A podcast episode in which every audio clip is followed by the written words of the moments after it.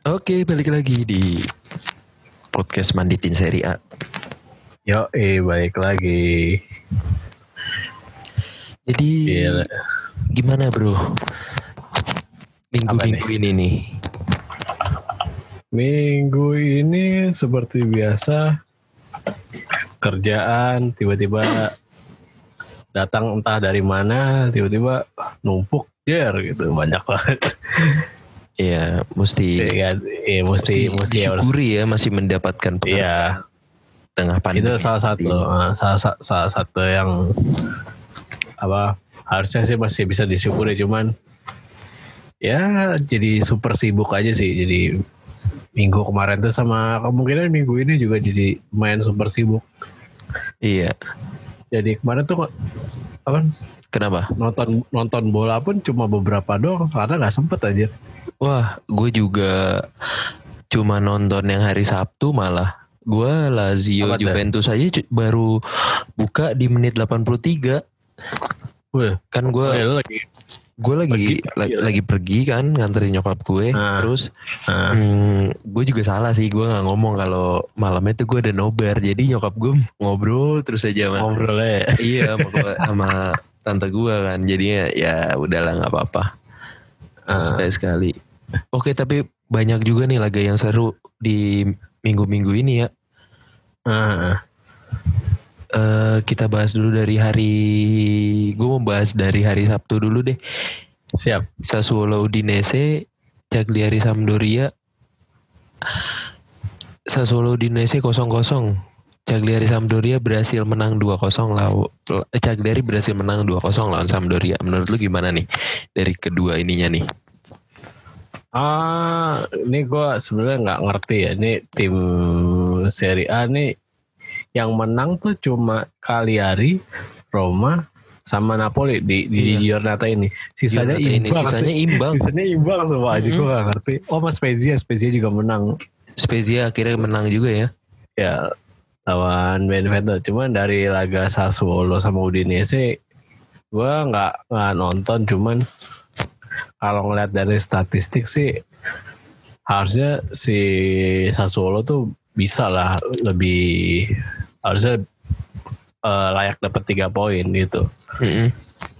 Bener-bener. Kalau dari, dari statistik sih, maksudnya dia shootnya lebih banyak, possession juga menguasai 63% dibanding 37, jumlah umpannya juga Laganya sih monoton banyak. sih.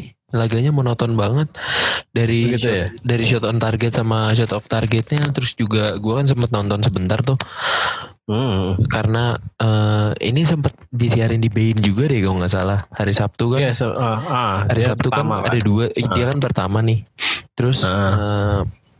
gue setiap Sabtu kan nongkrong di coffee shop jadi eh, di coffee shop gue itu dia berlangganan inilah IndiHome kan. Di home Nah, ya. itu dia eh, apa nyetel itu. Terus gue juga nonton colongan dikit-dikit gitu kayak 10-20 menit. Laganya ya monoton aja gitu. Kayak eh Udinese bi bisa ngasih perlawanan waktu itu kan lawan AC Milan kan. Iya benar-benar. tapi kali ini eh Sassuolo-nya juga lagi dalam tren yang positif gitu Iya, dalam menurut gue ya susah juga sih untuk ngalahin Sassuolo gitu Iya, maksudnya di atas kertas harusnya Sassuolo bisa menang kan. Mm-mm. Cuman ya sepak bola kadang emang nggak bisa diprediksi sih. iya Sepak bola emang harusnya Sassuolo emang sebenarnya lagi dalam performa terbaik juga sih nih. Peringkat dua dia sekarang. iya peringkat dua dia Peringkat dua gokil. Terus Cagliari Sampdoria, Sampdoria akhirnya harus kalah nih. Iya nih. Terus kartu merah lagi. Iya kartu Di merah. menit, di, di menit 40. Di menit 40 iya, Augelo. Ya, ya pantas habis itu langsung itu. Langsung kalah. Kalah jumlah pemain jadi itu. Mm-mm. Jadi kalah juga. Kalah skor. Hmm, Di, ini di Halo. kandang karya karya Kalyari ya. Cagliari ya Sardegna Arena mainnya. Wis. Yang golin siapa sih nih? Yang golin Pedro. Joao Pedro, penalti sama Nahita Nandes si Soti Oh, Hernandez. Soti Lil ini nggak gagal juga penalti kan? Eh penalti eh Ah. enggak. Dia nulir apa penalti gagal ya? Lupa deh gue. So, siapa Sotilin? Mm-mm, Sotilil. So, Oh, sotil, sotil, sotil, sorry. Sotilil anjing. Makanya Sotilin siapa? Diganti gue Benerin jadi tolol dia. iya. Aduh. Terus Lumayan tapi ini lumayan lah ya buat Apa? kali-hari lah. Lumayan lah ini buat kali-hari hasilnya. buat nong dongkrak posisinya mereka ke papan tengah lah lumayan lah. Iya, jadi posisi 11 deh. Mm-mm. Sampdoria masih di posisi Beda 10. satu poin sama Sampdoria kan? Sampdorianya Iya. 10. Terus Beda satu satu tingkat. Poinnya Yoi. sih sama. Poinnya sih sama 10. Terus ada langsung kita bahas big match aja lah.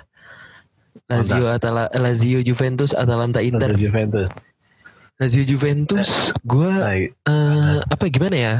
Kan gua awal-awal nonton tuh golnya Mhm. golnya Cristiano Ronaldo kan yang gak gue sangka-sangka juga gitu di menit 15 gitu.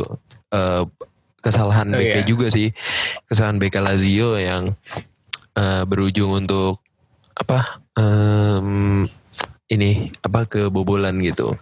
Terus Ah. juga kan eh, Lazio nih kayak lagi diterpa berita-berita miring kan soal dia itu dicurigai hmm, apa eh, memasuk memalsukan hasil ini kan apa eh, Hasil- swab test PCR, ya. iya PCR test gitu jadi PCR test. ah. hasil dari yang gue baca-baca sih hasil dari uh, UEFA sama hasil dari Serie A itu beda. Jadi acuannya Hmm. Lazio itu hmm, ada di Serie A.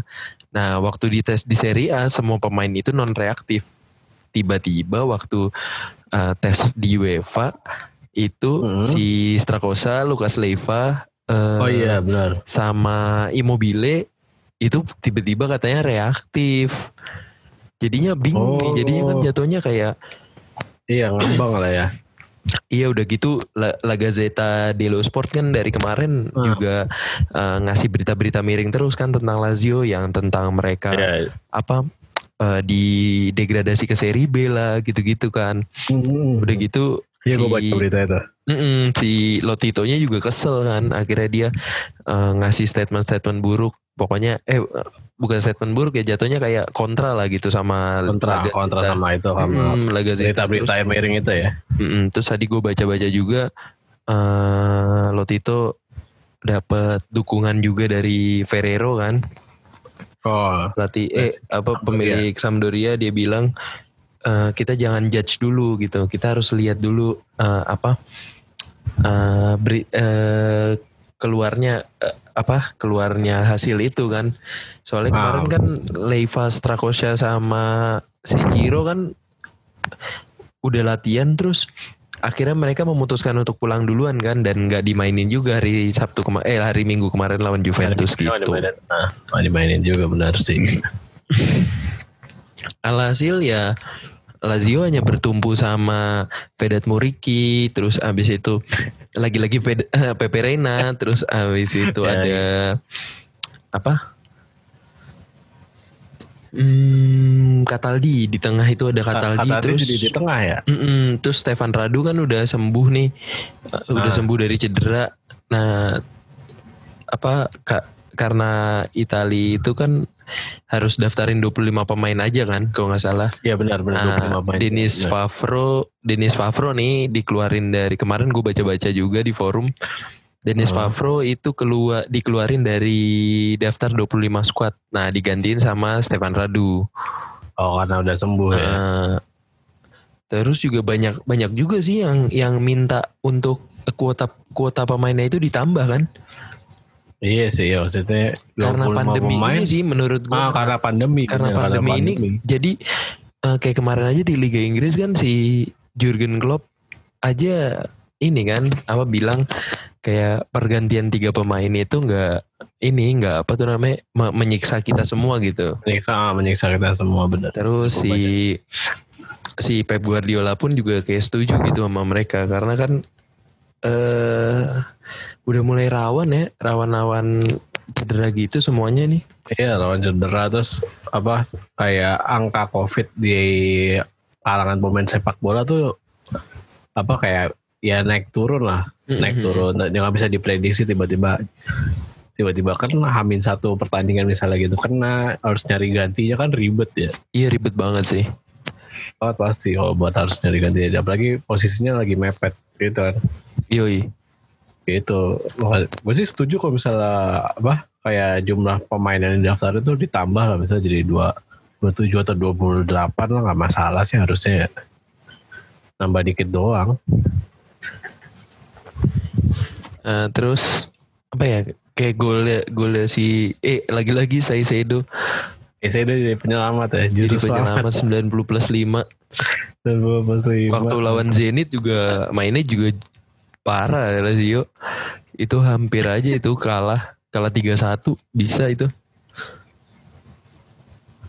Lazio Zenit berapa? Dua, dua sama ya? Satu-satu. Satu satu ya? Iya oh, satu-satu gua, iya, gua, gua gak nonton sih itu. Gue cuma nonton itu doang Lazio Zenit. Oh gue nonton MU juga ding oh ya. Bisa dibahas lah ya Bio. Mm. ya kayak masih belum belum nemu ya pemain permainannya dari Andrea Pirlo.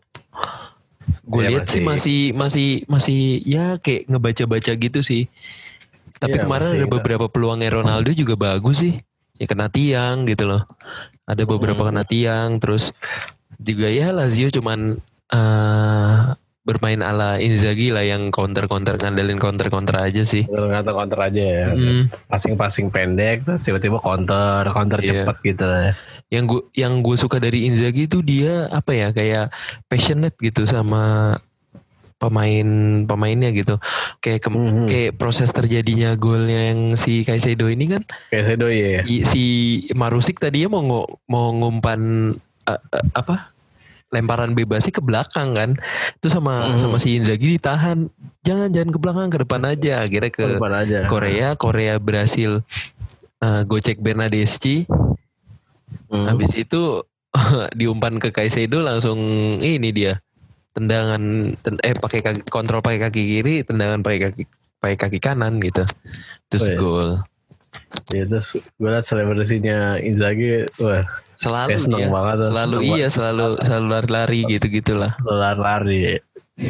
Gue nggak Iya, tahu ya Lazio bisa bertahan sampai kapan ini soalnya kan hmm, semoga aja nih libur dua minggu bisa jadi ini ya bisa jadi apa rehat gitu buat tim-tim. Iya benar-benar.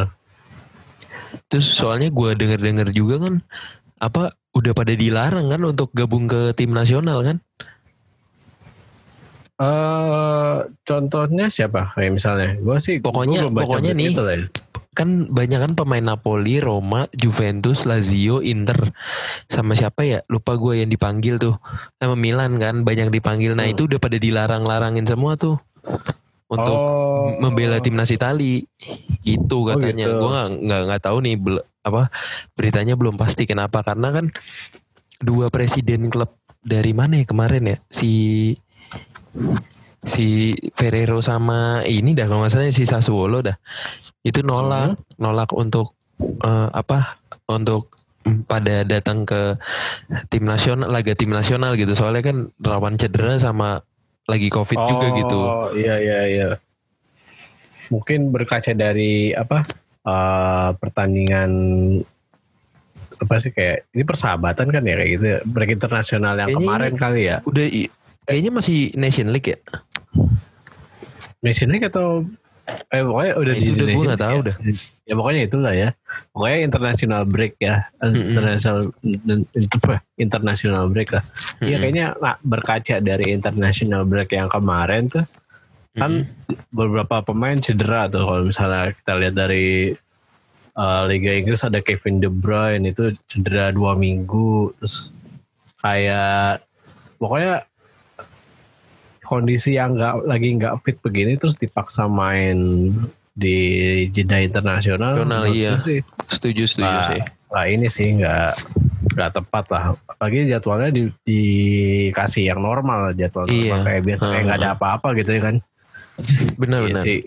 Kayak gitu lawan cedera terus eh ganti kalau misalnya timnas disuruh ganti rugi pun kayaknya kurang sebanding juga sih kalau misal untuk sekarang ya Iya sebenarnya gimana ya kayak apa di satu sisi kan mereka mau membela negaranya gitu di satu sisi Hmm. mereka juga eh, apa ya juga menyelamatkan karirnya gitu Benar, benar. untuk di benar. tim masing-masing kan Iya. Cuman ya itu lagi karena si pemain ini yang ngegaji itu klub bukan bukan timnas. Mm-mm.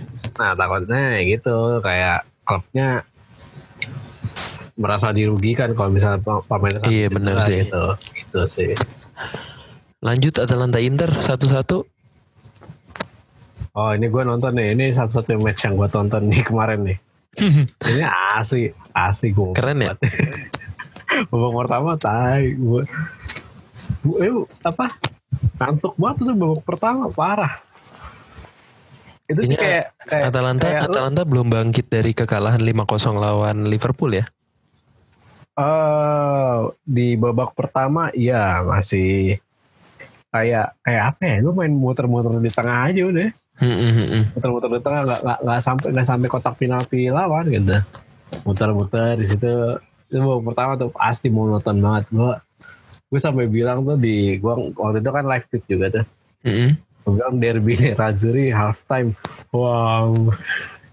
itu tuh asli nggak bikin ngantuk pertandingannya.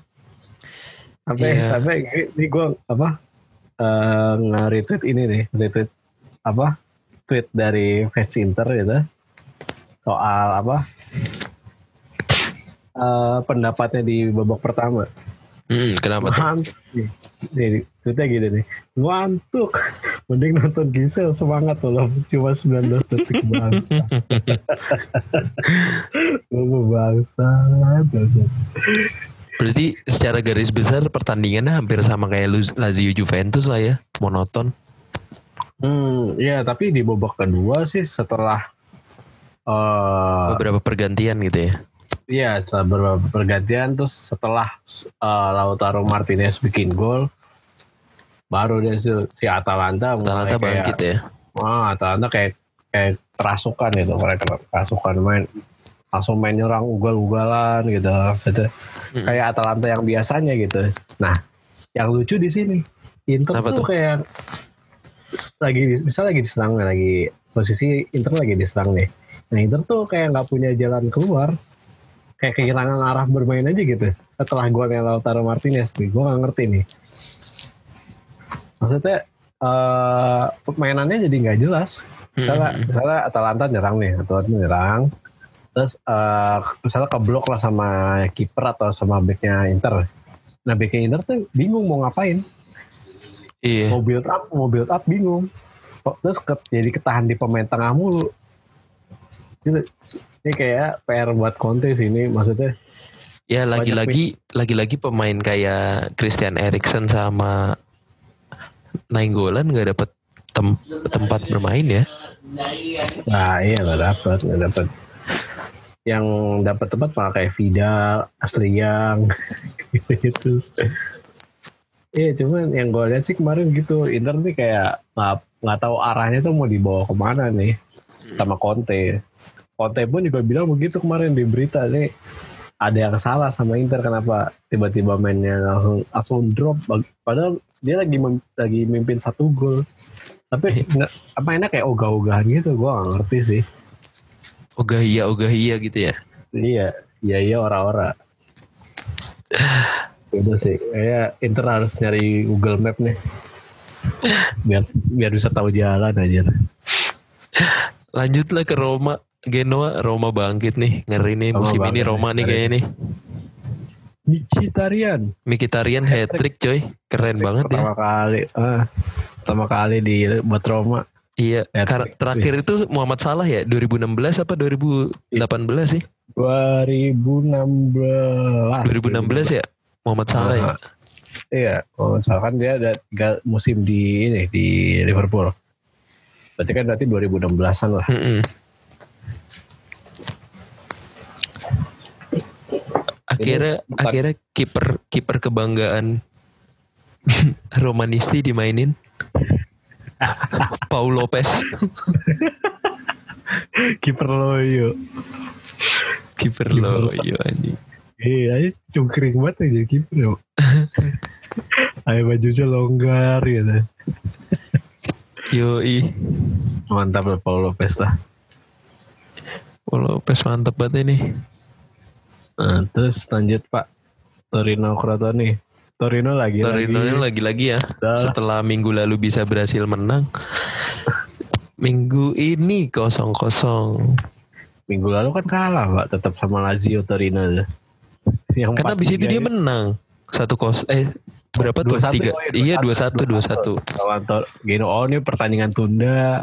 Oh iya iya iya. Genoa itu pertandingan tunda yang di tengah tengah ini kan tengah minggu. Mm-mm. Itu pertandingan tunda.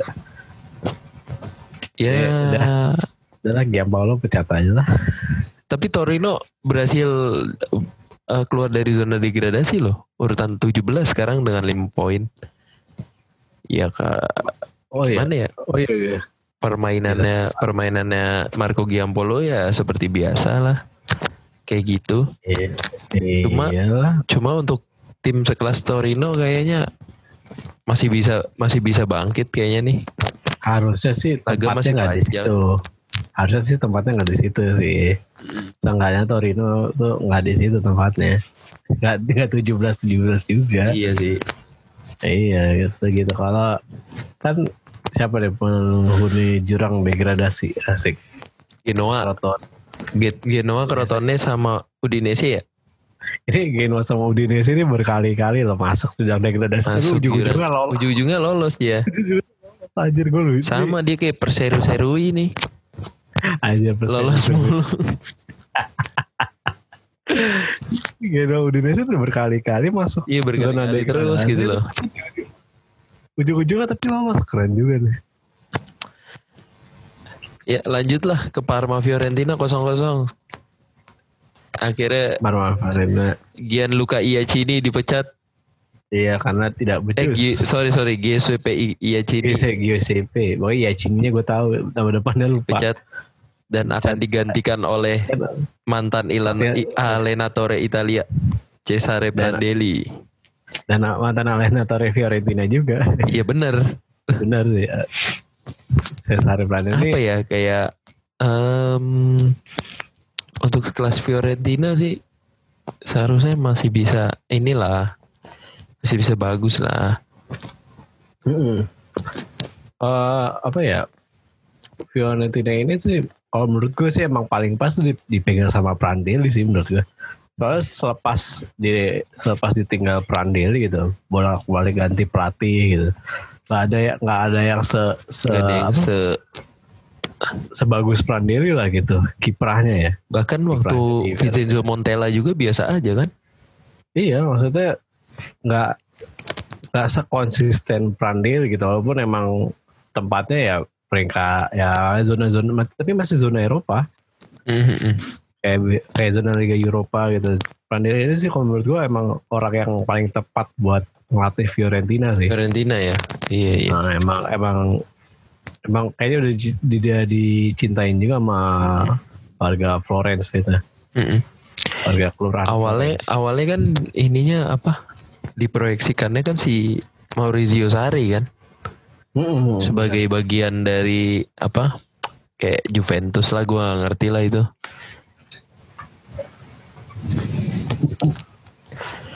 Terus apa yang apa lagi yang belum nih? Oh bolonya Bene, Napoli. Benevento Spezia belum? Kosong Oh, kosong. Benevento Eh tiga tiga kosong. kosong iya. Wih, yang golnya Lagi tim tim dari Filippo Inzaghi harus gagal harus gagal. meraih poin penuh ya. Kalah menjamu eh, rekan Satu satu, Satu- sama tim promosi. sama tim promosinya ya. Iya tim promosi satu angkatan. Mm-mm. Tapi lumayan telak juga sih ini kalahnya tiga kosong. Dari statistik juga kayaknya kalah emang kalah aja udah Benevento. Iya kalah kayaknya. Shot tiga kali doang kan Benevento. Berbanding Iya. 12 sama Spezia. Emang nih Spezia Spezia ada di urutan 13 nih. Wah sesuatu dia paling tinggi ya di antara itu. Di antara paling tim- tinggi, paling tinggi. Di antara tim promosi ya. Mm-mm. Ini emang emang no play play ini. Emang gak main-main Spezia. No play play dia. Ini no play play lah.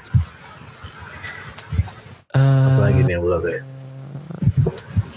Lanjut lah dua pertandingan terakhir. Iya. Bolonya Napoli 0-1, AC Milan Hel- Hellas Verona 2-2. Dari Ah. dari AC Milan dulu aja lah. ah si Si Ibrahimovic gagal lagi penalti.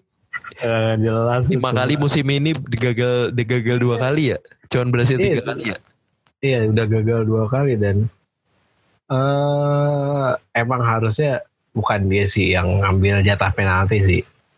Ya, Reg- regulernya ya. reg- Kalau ngelihat bola tuh, uh, pengen gua hajar aja nih. iya. Jadi kayak nggak ini banget gitu. Udah kayak nafsu aja. Iya gitu. kayak nafsu banget gitu ngajar penalti kan. Nggak, nggak ini nggak apa ya maksudnya nggak hati-hati gitu. Iya. Ya gue tahu dia dia dia berpengalaman cuman eh agak sedikit diturunin lah tolong Pak egonya Pak.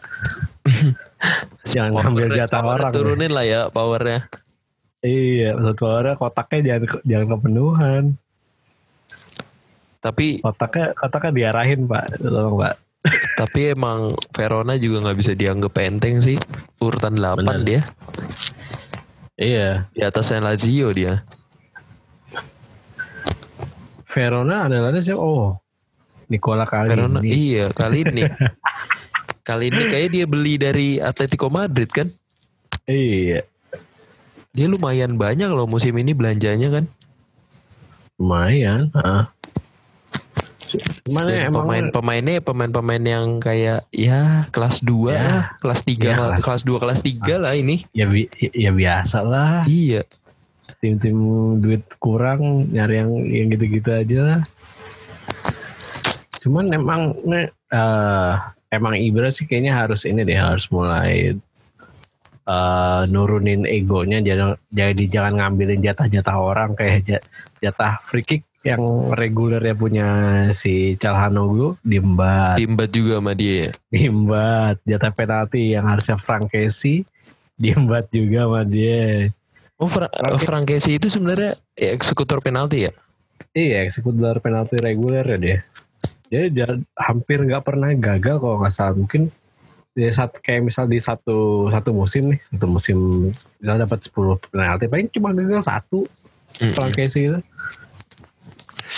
itu jatah reguler. Terus emang eh, dari sisi pertahanan ju- juga Milan nih kayaknya emang ah mulai harus belanja lagi sih belanja back back tengah lah. Soalnya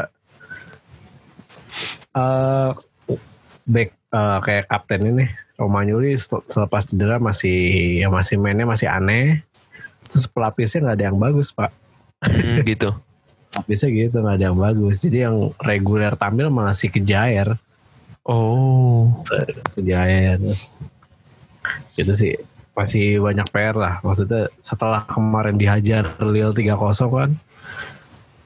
Iya itu kayaknya kok kayak kebuka kayak kebuka sih itu borok-borok kayak Milan tuh di mana sih Iya sih Lil Gitu. kemarin eh Yusuf Yachizi-nya juga keren banget sih. Yazici Yazici Yachizi ya, Yachizi ya. Yazici Yazici Lil Ya. juga lagi ada di urutan kedua sementara Lik Ang ya.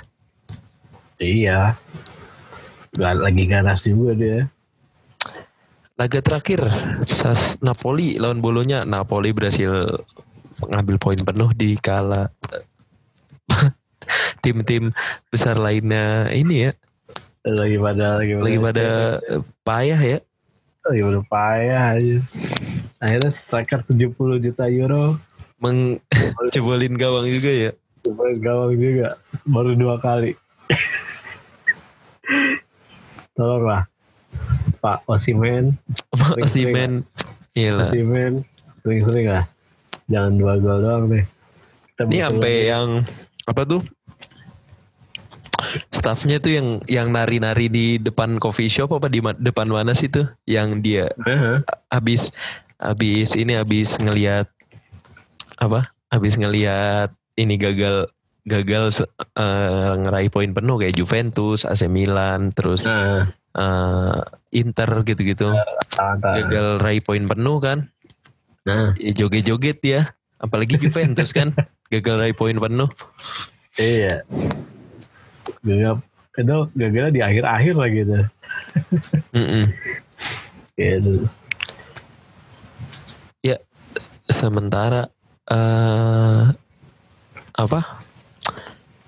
Klasemennya masih dipimpin sama AC Milan ya. Iya masih. Masih 17 pimpin. AC Milan 17 poin, terus ada Sassuolo yang tidak diguda- diduga-duga lah musim ini. Tidak duga-duga musim ini peringkat tiga ada Napoli, Apa? ada Roma, ada Juventus, ada Atalanta, Inter, Hellas Verona, Lazio. Eh, lu bisa I- ini nggak prediksi nggak nih?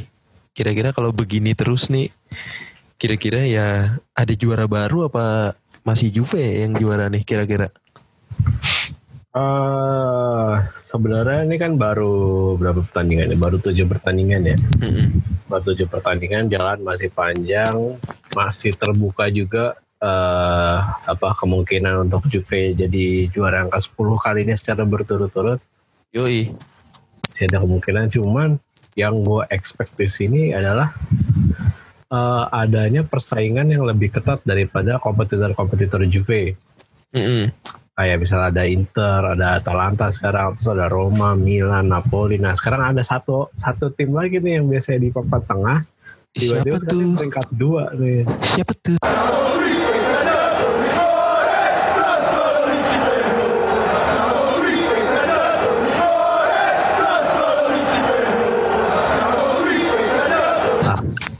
Sassuolo nih pak nih, gue nggak ngerti nih tim ini lagi serem-seremnya sekarang nih. Wah parah sih. Belum pernah kalah. Ng- Ngomongin soal Sassuolo nih, eh kayaknya dia waktu transfer kemarin nih lumayan belanja belanja belanja banyak ya. Wih siapa tuh? Kayak dia itu permanenin Delfrel dari AS Roma kan. Hmm, bener. Terus dia Ya, permanen. Terus dia beli Vlad Chiriches juga dari Napoli. 9, Oke, oh, 9 iya, juta. iya. Ini aja dia eh Delfrel aja dibeli 9 juta. 9 juta euro kan. Hmm, benar. Terus eh apa? Chiriches juga 9 juta. Terus Filippo Romagna dari Cagliari 4 juta. Terus ada Kaan Aihan dari Fortuna Düsseldorf 250. Terus ada Lukas Haraslin mantan temannya Egi Maulana Pikri dari itu. dari Siapa? Gdansk Ya, Satu. ya, Gdak. 150 terus ada juga Nikolo, Nicolas Ciap Ciap Pacase dari Atletico Anjay. Madrid B itu 130 terus ada ke Georgios Kiarakodopoulos 120 M. Nah terus ada Maxim Lopez dari Marcel sama Marco Sala dari Spal nggak nggak diketahuin Marco harganya Sala. berapa gitu. Kok salah gue tau dah. Hmm. Kayak pembeliannya irit-irit ya. Cuman Mm. ini canggih juga sih dengan pembelian pemain yang cuman ya katakanlah tadi 9, paling mahal 9 juta euro lah ya. Iya. 9 juta euro terus pemain-pemain antah berantah gitu tiba-tiba jadi peringkat dua sekarang walaupun emang pertandingan masih panjang ya cuman Mm-mm. ngeliat dari ngeliat dari apa statistiknya Sassuolo ini sekarang kayaknya eh, kalau misalnya emang si bisa konsisten nih ini bahaya banget nih Mm-mm. pasti eh, dari segi gol pun 18 gol Iya. yang yang paling banyak di antara tim di Italia. Betul betul. Walaupun emang ada ada Atalanta juga sih yang 18 gol cuman eh emang apa ya? 18 Bermain gol. bermain efektif juga nggak sih sebagai Bermain- dia nyadar bahwa dirinya itu uh, tim tim papan tengah gitu. Hmm, Jadinya dia ya bermain selayaknya tim papan tengah aja gitu. Terus juga Ah, ini nggak nggak uh, lepas dari tangan dingin pelatihnya sih Roberto De Zerbi Iya. menurut gua. Iya benar. Emang skema ah, skema 4-2-3-1 yang dia mainin juga cocok banget gitu. Ada di Sassuolo. Hmm. Iya benar benar. Emang eh, hasil peringkat dua ini emang nggak nggak lepas dari peran si Roberto De Zerbi ya. Memang Iya. eh, dari musim lalu sebenarnya ini pem- pelatih emang nggak bisa dianggap sebelah mata walaupun emang uh, musim kemarin tuh emang adanya di papan tengah gitu. Mm-mm. Cuman pro apa kayak secara grafik tuh ini ini orang bisa membawa tim Sassuolo makin makin naik makin naik gitu. Iya, setuju sih gue. Heeh. terus emang apa untuk pelatih kayak Alberto De Zerbi ini eh, cukup apa ya kayak eh, mungkin bisa dibilang langka kali di Italia walaupun walaupun eh, usianya cuma 41 baru 41 tahun nih Mhm. Alberto De Zerbi masih dibilang masih cukup muda loh untuk se- seorang pelatih tapi Iya. dia punya dia punya filosofi bermain filosofi apa bermain untuk uh, Sassuolo-nya itu dia memadukan skema kelas dua skema klasik Italia nih. 4231 ya. Iya, itu pertahanan Grendel Tapi tapi dari- yang tapi yang bukan formasi pohon cemara ya dia. Pakainya yang lebih wide ya. iya dia lebih wide tapi terus dia emang melakukan transisi dari empat uh, yang tadi yang lu bilang tadi jadi misalnya jadi tiga back atau tiga lima dua satu tiga lima dua atau tiga empat uh, tiga satu empat berapa gitu pokoknya emang transisinya unik dia makanya uh, Roberto De Zerbi ini dis- disebutnya disebutnya itu oleh media-media itu master of beating press artinya ahli melepaskan diri dari permainan menekan lawan Iya. Gitu. Terus dia juga di striker kan ada eh, dua nama nih yang bisa ganti-gantian untuk eh, ngisi satu posisi di depan ada Francesco Caputo sama eh, Del Delfrel. Tapi Hmm. eh, karena Caputo banyak eh, nyetak gol jadi eh, beberapa pertandingan terakhir nih lebih banyak dipasang Caputo ya daripada Delfrel. Iya, maksudnya Caputo juga kayak late boomer juga kan dia. Iya, Jatuhnya late boomer juga kan. Benar-benar. eh, lebih subur di usia di usia usia tua lah gitu. Cuman emang nggak lepas dari peran De Zerbi sih menurut gue sih Benar-benar. gimana gimana menepati apa menempati posisinya terus emang ngasih plot-plot kepada pemain-pemainnya gitu kayak Domenico Berardi jadi yang dia kan biasanya main di sisi kanan dia si Roberto De Zerbi ngasih instruksi si Berardi ini untuk lebih roaming untuk lebih ke Mhm. tengah Benar-benar.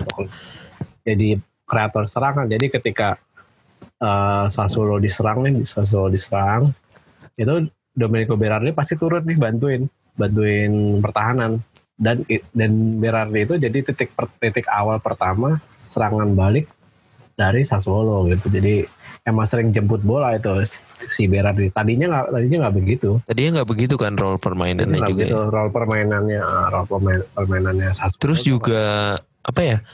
Kayak mereka ini eh average eh, squad average-nya juga cuman 26.7 karena banyak pemain-pemain muda ya yang ada di sini.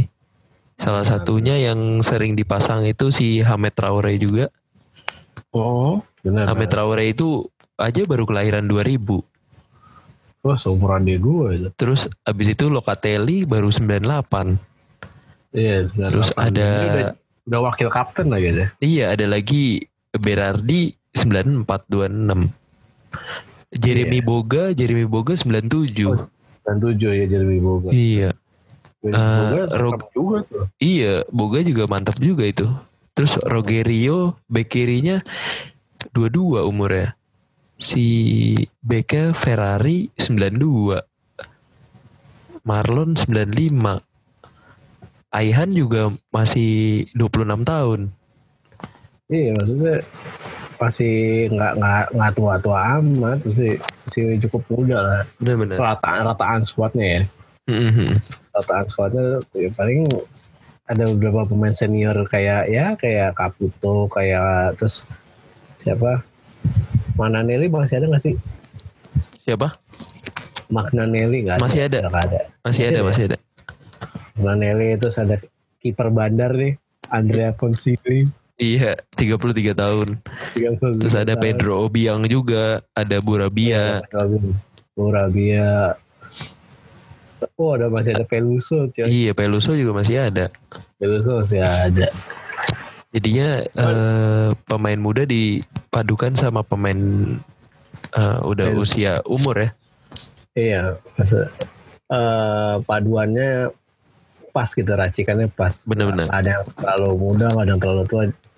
Terus emang ya kayaknya De Zerbi ini kayak cocok banget untuk eh, berada di apa di kursi kepelatihan Sassuolo untuk jangka yang lebih panjang lah, untuk waktu Iya. panjang. Dan dia juga baru 863 hari kan an- menangani Sassuolo. Ah, Iya, benar. dia itu bergabung di Ju- tanggal tanggal 1 Juli 2018 Iya di musim 2018 benar. Eh, dengan kemenangan 88. Eh dengan eh, sorry, matchnya 88. Eh, Bukan menang kemenangan. 30 ke- menang 30 kali, draw 28 kali, kalah 30 kali. Ah, Nah, Tapi ya kalau misalnya dilihat dari skuadnya ya nggak kita nggak bisa expect banyak sih untuk iya sih. nggak bisa expect banyak lah. Tapi dilihat dari performanya itu dari musim ke musim tuh dia selalu naik gitu, selalu naik perlahan-lahan gitu. Naiknya eh, apa? Organik, Ya, organik ber- gitu bertahap lah ya. Nah, bertahap bertahap. Sama- sama Eusebio De Francesco ini emang sempat jadi momok juga tuh waktu dulu tuh. Bener-bener. Di de Francesco. Sebelum ke kan dia, sebelum ke AS Roma ya. Iya sebelum ke AS Roma kan dia melatih Sassuolo dulu tuh pas mm -hmm. uh, apa debut di Serie A tuh pas dia naik dari Serie B. EDF. Iya EDF. Terus Yang juga nggak tahu gue EDF di mana dia. Terus rataan golnya juga satu poin 34 per laga ya? Iya, per laga. Iya, ya lumayan sih. Ini kali pertamanya dia uh, memimpin tim lama nih. Sebelumnya dia di Benevento cuma 250 hari, di Palermo, di Palermo cuma 85 hari, di hmm. Foggia cuma 775 hari, di Darvo Boario cuma 223 hari. Anjir, dia melatih dari tahun berapa itu? Dia melatih dari tahun 2013. 2013 berarti kalau misal sekarang umur 41 berarti berapa tuh 41 dikurangin 7 lah 34 tahun dia udah boleh ngelatih gokil juga Mm-mm. Dia ini kan eh, alumni Milan ya.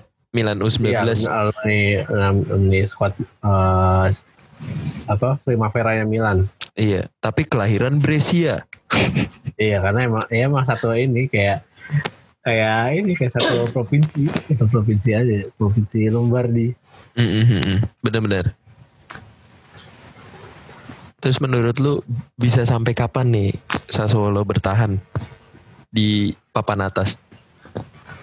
Eh, kalau misalnya masalahnya kayak gitu emang susah ya buat jawabnya karena ya emang kita baik lagi ke kenyataan bahwa Sassuolo ini pasti nanti akan kena badai cedera misal ada badai cedera terus Pastinya sih.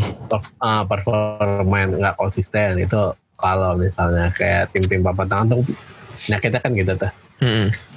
tidak nggak konsisten badai cedera belum lagi kayak ada bongkar pasang di tiap apa jendela transfer Mm-mm. itu salah sa- itu tiga hal yang paling berpengaruh sih menurut gue Ya soalnya sebentar lagi kan udah masuk eh, transfer musim dingin ya. iya Udah mau kan- Desember. Tinggal dua Ah. bulan lagi menuju transfer musim dingin kan. iya benar terus juga kayak kebiasaan tim-tim Italia kan sekarang nyarinya cuan bukan nyari prestasi Bener-bener. takutnya pemain-pemain bagus kayak ya kayak Caputo lah misalnya kayak Caputo bisa dijual atau gimana takutnya gitu kalau ownernya emang nyarinya cuan ya Mm-mm. gitu sih Soalnya kan kalau gue lihat dari eh, Inter gue nggak tahu dia masih berpeluang apa enggak di Liga Champion. Soalnya kan udah beberapa kali seri sama kalah juga kan. hmm, benar Kalau Lazio setelah kemarin seri lawan Zenit kayaknya Inzaghi mulai ada ke arah untuk menuju ke fase berikutnya gitu loh, memaksakan untuk ke fase berikutnya gitu Liga Champion. Hmm. Terus Juventus juga pasti bakal melaju ke fase berikutnya. eh nampaknya ya. Soalnya kan dia di bawahnya Barcelona kayaknya. Iya. Terus Habis ini Atalanta kalau Atalanta amat ya. juga Atalanta juga lagi berjuang untuk dapetin posisi kedua kan. Setelah Iya, kemarin setelah kemarin kalah lawan Liverpool. Liverpool. Mm-mm. Jadi kayak menurut gua apa ya kayak eh yang empat tim empat tim biasa di atas nih mereka pasti bakal struggle di Liga Champion atau Liga Eropa gitu. Dengan Milan, Benar. Milan juga Milan Napoli juga struggle di Liga Eropa kan. Iya sama Roma juga. Mm-mm, sama Roma juga gitu. Jadi kalau misalnya Sassuolo bisa maintain sampai akhir musim sih ya bisa ya Ya. nggak ada yang tahu dia bisa jadi juara kan? Iya nggak ada yang mustahil. Iya nggak ada yang mustahil dia Ada bisa yang- jadi juara ada yang gitu. mustahil. Dia punya keuntungan Mm-mm.